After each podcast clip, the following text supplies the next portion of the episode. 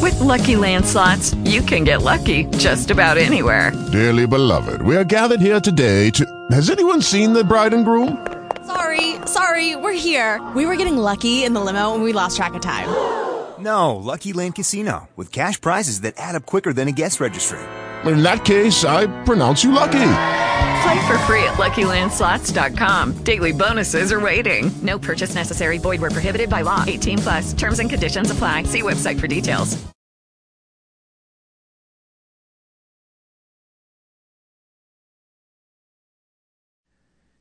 Good afternoon, listeners. This is Dr. Bruce Kiesling, just a GP. Here in the studios of News Radio 650 KEN. I hope you had a good holiday last week. Please call in with your questions, 5220650, early on so that we can get to them before the end of the hour. How can we help you? Give us a clue.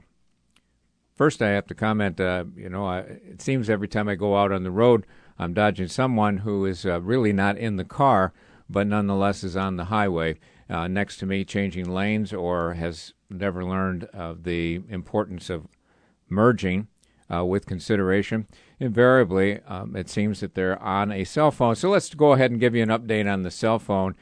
The uh, some of the data, you know, our smartphones certainly enable us and encourage us to keep connected all the time. And wow, you know, you go out to dinner, you go out to any uh, uh situation, and people are seem to be glued to their cell phone. But then, you know, when people are doing their stereotypes and profiling, I, you know, I'm an older white gentleman, and so uh, I guess I have my um, uh, people profile me from my perspective. But nonetheless, you have to admit objectively and empirically, folks are on their cell phone uh, more often than they are in conversation with the people who are next to them.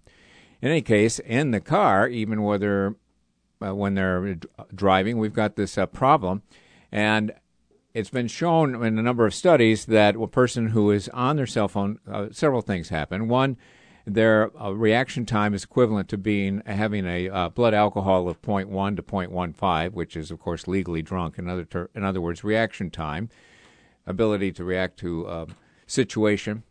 Also, they develop tunnel vision. They're only looking in a very narrow window. You can see this really commonly, particularly on merging. People uh, on their cell phone whether they're talking or texting, which is horrible, but you can see that they're only looking straight ahead. They are not looking over their shoulder and they're not merging, uh, and you know in a considerate fashion. And the other thing that happens is that they're invariably driving about 10 miles an hour slower than everyone else, creating a traffic flow issue. Well, there was a study also that said that uh, while these you know, smartphones they have tremendous potential to improve our welfare, and uh, but they come at a cognitive cost too. The study suggests. Uh, they uh, tested the brain drain hypothesis that the mere presence of your own smartphone uh, will tie up your already limited capacity uh, cognitive resources and that you know that will undercut your ability to think and to react not just react, but just think. Period. And in this in these uh, two experiments, uh, that people, even when people are successful at maintaining sustained attention, uh, like when avoiding the temptation to check their phones, the mere presence of these devices reduces their available cognitive capacity. In other words, they're already got anxiety. Am I going to miss a text? Am I going to miss a phone call? Uh, am I going to miss a alert, a text? The mere presence of the phone uh, compromises their cognitive ability, and this these cognitive costs are highest, not surprisingly, in those who um, those highest in smartphone dependence. And so the practical implications of this smartphone-induced brain drain uh, is, as you might expect, speculative, but certainly something uh, that empirically we have to worry about, particularly when we're driving.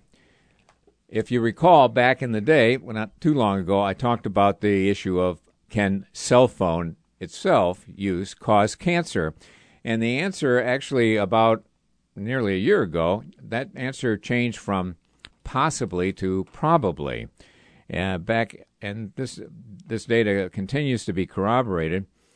Uh, there more than 90 studies showing that radiation emitted by cell phones and other wireless devices can damage DNA. And that's the first step, damaging DNA uh, to the road to cancer. And they started out, of course, uh, studying animals. One in every 12 animals studied were affected by the radiation and the development of a glioma, uh, which is a relatively rare aggressive type of brain cancer. And that's already been associated or linked to cell phone use in people. Uh, then they had precancerous uh, lesions as well, more common in those that was dose related to the amount of cell phone or radiation uh, exposure. So there are a couple of things to take away from uh, this, and that's that the, the notion that the only unsafe radiation is thermal radiation, in other words, radiation that heats tissues such as X ray and that non-thermal radiation, uh, radio frequency radiation, that doesn't heat the t- tissue and therefore is safe. Well, that's that's false. The non-thermal radio frequency radiation actually is harmful and it's dose related. These studies showed um, that that was the case, and then epidemiologic studies that analyze uh, health data from hundreds or thousands of people have linked gliomas and schwannomas, which is another type of uh, nerve cell cancer, uh, to long term cell phone use. And uh, gliomas aren't the only dangers. The research uh, links wireless devices to meningioma. Uh, that was in the oncology reports. Heavy use of mobile and cordless phones, twice the risk of meningioma salivary gland or parotid tumors. That's uh, right there in the jawline, right where your phone uh, often hits while you're talking on it. Acoustic neuroma, and uh, even Uh, breast cancer. Uh, interesting re- uh, relationship. Uh, those uh, women who tucked their smartphones into their bras for up to 10 hours a day for several years. Now, I didn't know that women did that, but apparently a fair number of women do, and those increase their risk for breast cancer, and none of those women that developed the breast cancer relating to their how they carried their cell phone had that genetic BRCA1 or BRCA2. In other words, it was an independent risk based on their exposing themselves to the uh, cell phone radiation. So, how do you protect yourself? So, really, any uh, any step or, uh, that you can take to reduce radiation is protective because radiation toxicity is cumulative, meaning that uh, the hi- the higher the exposure, the higher your risk, and it, it's not something where you get exposed and then you get over it. The changes are cumulative, and so the devices that you should be concerned about most, of course, are cell phones, cordless phone handsets and bases, Wi-Fi routers, wireless computers, uh, and so on, uh, wireless a- apparatus. So, th- to decrease your exposure to wireless radiation, you keep the wireless devices uh, uh, as far away from you as possible, and, and this just a few inches can make a big difference. So they're recommending in this article never put the phone next to your head. Well, good luck with that. Don't put a, a turned on device in a pocket or jacket or tucked into clothing. Keep it in a carrier bag, such as a briefcase or purse. Don't rest the wireless device on your body. This includes your pocket, laptop, who knows? Maybe that's a, there's a correlation here and the relative uh, decreased sperm count in, in men uh, because those men who carry it in their pocket. But in any case, I, that isn't addressed in this specific study. So, and then they go on to talk about prefer texting to calling, uh, but, but please God, don't do it while you're driving. Putting your cell phone in airplane mode stops radiation. Putting your cell phone in airplane mode stops radiation. So look for the function key on your wireless device that turns off the Wi Fi. Turn it off when the device isn't in use. And uh, there's a, a function a key to turn off your Bluetooth transmissions. Don't use your cell phone in metal surroundings, such as a bus, train, or air, airplane. That, that creates hot spots and increases exposure, and so on. Call in with your questions, 522-0650, and let's get to you before the end of the hour. Cell phones are dangerous in so many ways, most particularly and most immediately when you're using them while you're driving.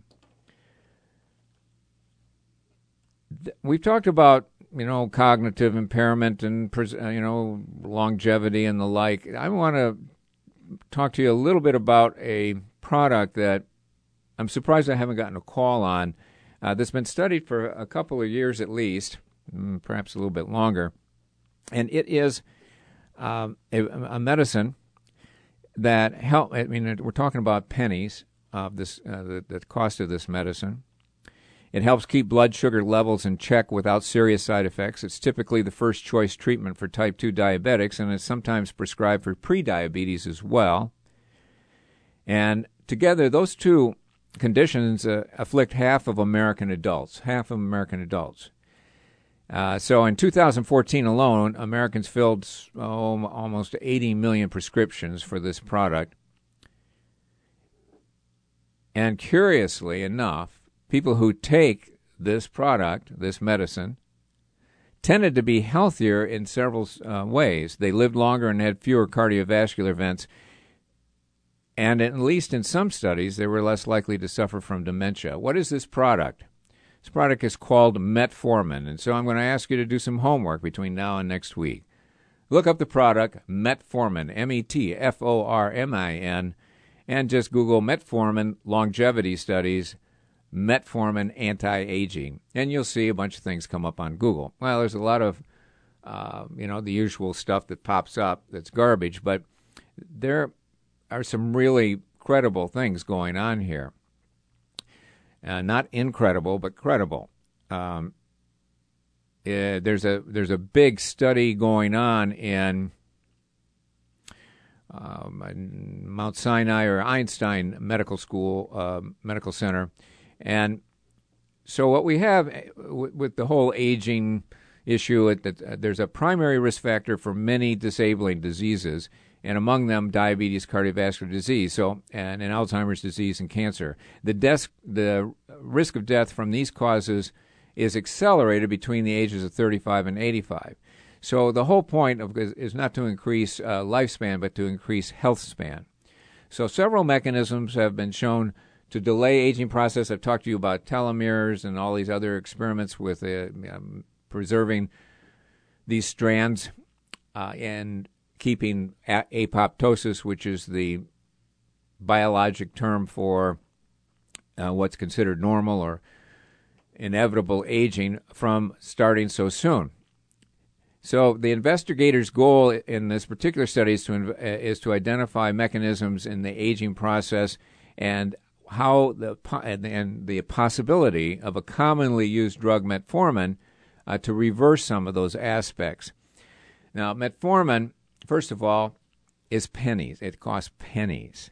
It's an FDA approved drug, been used since the 1990s. I prescribe it all the time because it is the first line choice for uh, early diabetes. Many people, if I can get them into uh, proper nutrition, ideal weight, and a fitness program, only need metformin to control their abnormal glucose. So What's been found, though, in those circumstances, that it's associated with less age-related disease in general, and there has been numerous epidemiologic studies that have shown an association with a decreased risk of cancer, as well as decreased cancer mortality, and, and so on and so forth. And uh, the these investigators uh, believe that if metformin changes the biology of aging in tissues to a younger profile, it supports the notion that this drug may have widespread use as a true anti aging drug.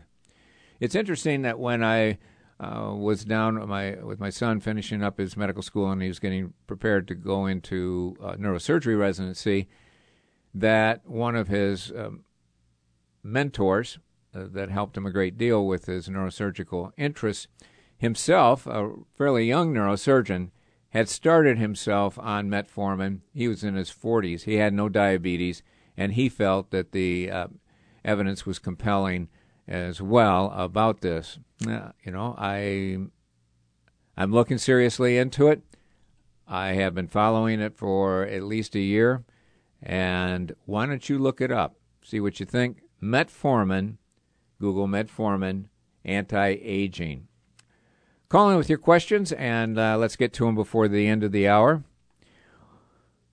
Okay, so we have a, a an article that says there, um, you know, problem with some of the studies. Knee osteoarthritis linked to premature mortality, and the largest analysis to date. Now, this meta-analysis means that you kind of uh, gather a bunch of data on a bunch of studies that were designed to find something else out, but then you take that data and you try to find something else in this mix. Well, there's a lot of problems with meta-analysis, as you can imagine, but this was on about 12,000 patients and they showed that uh, people with symptomatic and radiographically confirmed knee osteoarthritis were um, 17% greater risk of premature mortality.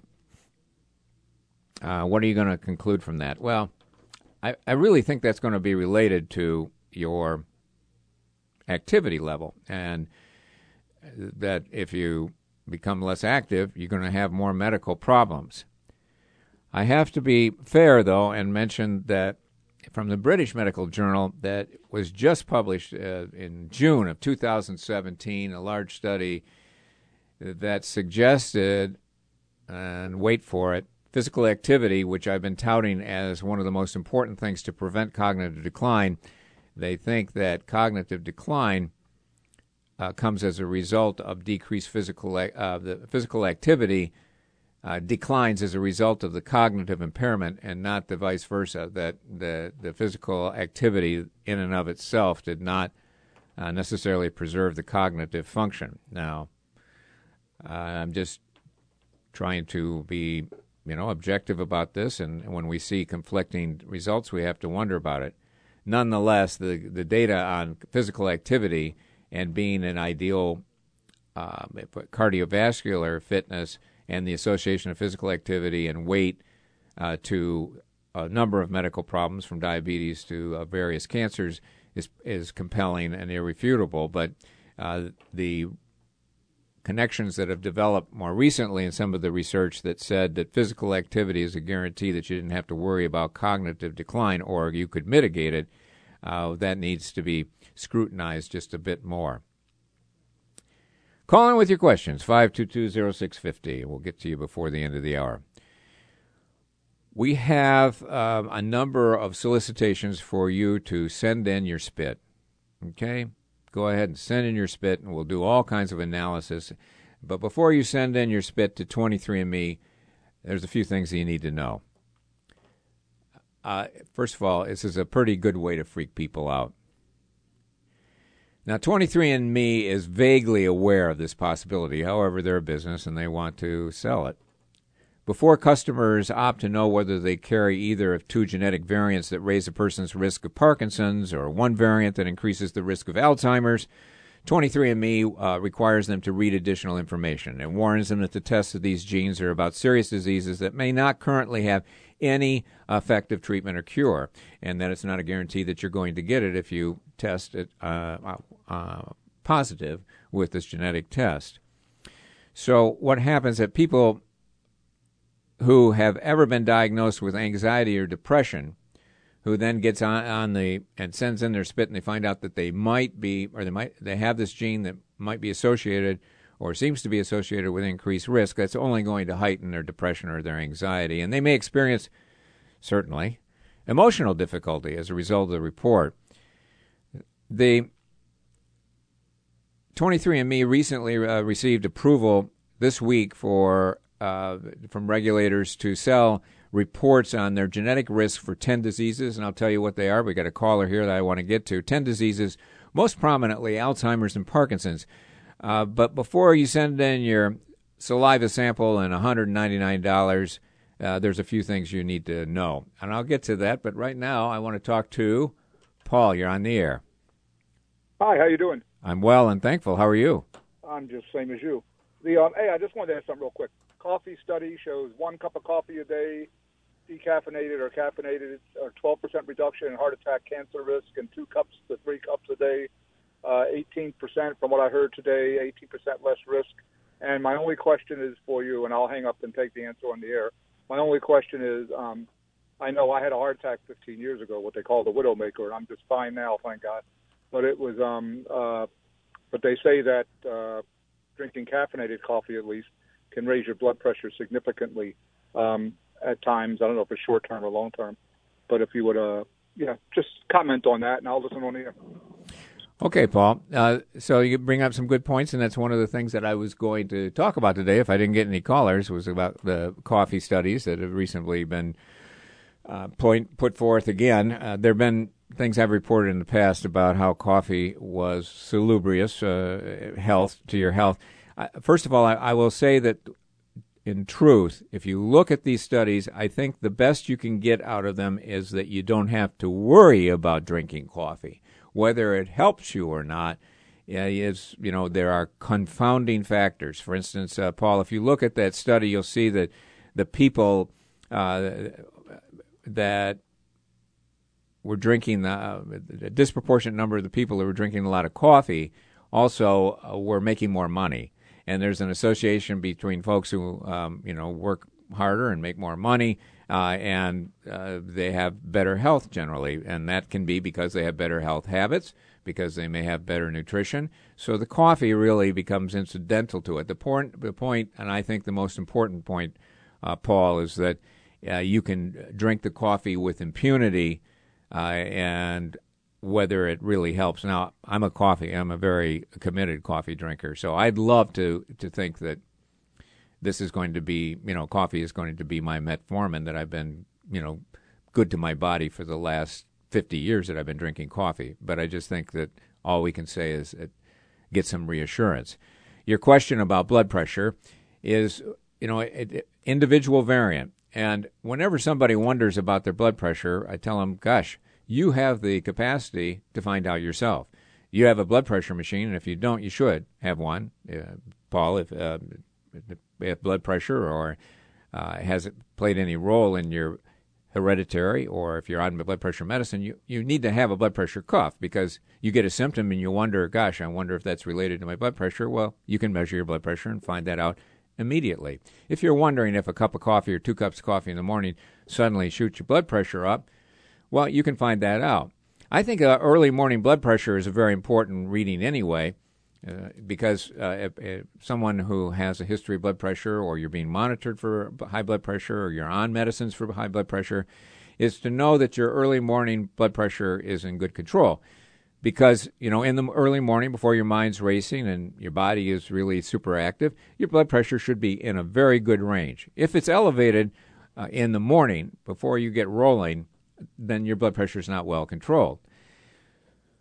So, with that in mind, Paul, you get up, you check your blood pressure. Let's say it's normal, and you take your a cup of coffee, then check your blood pressure again. See if you're one of those folks that it suddenly shoots up. But remember, your blood pressure is going to shoot up in exercise too, and shooting up is not uh, by itself a problem. It's sustained high blood pressure that's a problem.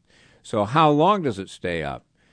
In order to get a feel for how you're reacting to coffee, you're going to have to do some homework on your own, probably on the weekend when you're not at work, where you're checking your blood pressure and you're seeing what happens at various times of the day when you like to drink coffee. And uh, as it pertains to your specific question, Paul, do I have to worry because I had a heart attack raising my blood pressure when I take coffee? Your blood pressure is going to go up, Paul, every time you work out, and you, having had a heart attack, hopefully went through the program of safe uh, rehabilitation and what goals you're looking for with your pulse rates and your blood pressure as you uh, rebuild and as you rebuild from that event.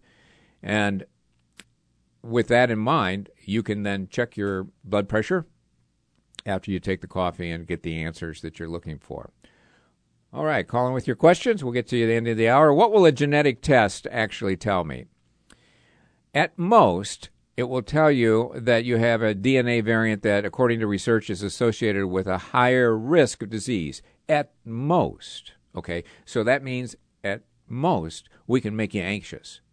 Now, we can't tell you that you're going to get the disease. At most, we can tell you you can start worrying about getting that disease. So, for a rare clotting disorder like uh, hereditary thrombophilia, the report will say that you do or do not carry a variant called factor V Leiden and um, another variant. So 23andMe is fine tuning reports, but its tests will also tell you the presence or absence of variants affecting the risk in your lifetime. Uh, but if there's enough science to quantify that, the report will specify a percentage, like your risk is 3%. Okay, now what are you going to do? You're going to dwell on that 3% risk and you thought beforehand you had a 0% risk? Well, I can tell you that you have an over 50% risk if you're overweight, if you're obese. I can quote you Dr. Osler, one of the most famous clinicians from Johns Hopkins in the early part of the 20th century, who said, The overweight and obese dig their own graves with their own teeth. Okay, that's that's greater than a 50%. Um, in fact, it gets up in the 80% depending on what are other medical problems you might have. So why what, what's this 3% going to tell you? Um, if they can't tell you a specific percentage, it will just say that there is a quote unquote unspecified increased risk. Why do you want to know that? Um, you can look it up. You can then uh, then get into a, a big uh, research on your own.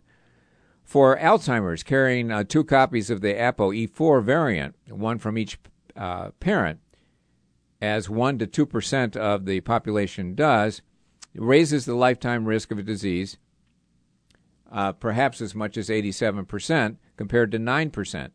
Well, we don't have any good drugs for Alzheimer's. So even though um, I guess I could get it checked, and there is some, you know, I think there was some suggestion of uh, back in the uh, my genetic background includes um, some folks that may have those who lived long enough may have had some dementia, but you know, the medicines for Alzheimer's really are, are pretty crummy, and you don't take them in a, a, preventive way. You do all the things you can do nutritionally. Remember Greger's book and some of the things they talk about nutritionally uh, that you um, have been shown regarding uh, cognitive decline. I uh, participate in that program, Posit Science. I told you about Posit Science. It's uh, the only thing uh, in terms of games. There's all kinds like Luminosity. Remember, got sued for outrageous representations. Now they've been making hundreds of millions of dollars selling their product, but they, they couldn't prove it, so they got to pay. They had to pay a couple million dollars in a penalty for it. Well, Luminosity doesn't have the uh, the research and some of the data behind it that Posit Science does. Posit Science is a, and you know, it's fourteen bucks a month. You can see if you like it. Uh, yeah, you can get it a little less expensive if you buy a yearly subscription. What's the downside? It's a game. It helps with you know your visual acuity, your uh, recognition, and some of the executive function. And there's some studies that are accumulating, uh, quite a few of them actually. There's been studies since 2007 that this might be helpful. I don't know if it's helping me or not, but I'm willing to do it for that price because there's no downside. And hey, if Tom Brady's using it to improve his um, recognition uh, and reaction time, and uh, worried about his own cognitive decline at his age, heck, you know, for 14 bucks, you know, I will bromance and bond with Brady and see if it will help me. So I'm not going to get that test for Alzheimer's. Um, so we have uh, the pulmonary disorder, alpha 1 antitrypsin, Gaucher disease, uh, some other things. There's 10 this month, the, um, the 10 um, things that you could screen for anemia causing G uh, 6PD deficiency, uh, movement disorder, early onset primary dystonia. Well, if that's confusing to you, then that tells you that this is not really for you uh, because the likelihood that it's just going to be benefit to you, uh, other than you know creating a new thing to worry about, I think we've got enough. So, will a test tell me if I'm doomed to get one of these terrible disorders? The answer is no. None of the genetic variants that 23andMe tests for is what's called fully penetrant, meaning 100% risk of those who carry the variant that will develop the disease. So, no, you will not be told that you are doomed. Uh, so, it, uh, so if uh, some people say it's important for people to know that even if they have a mutation in the genes, uh, that that doesn't necessarily mean that they will get that disease.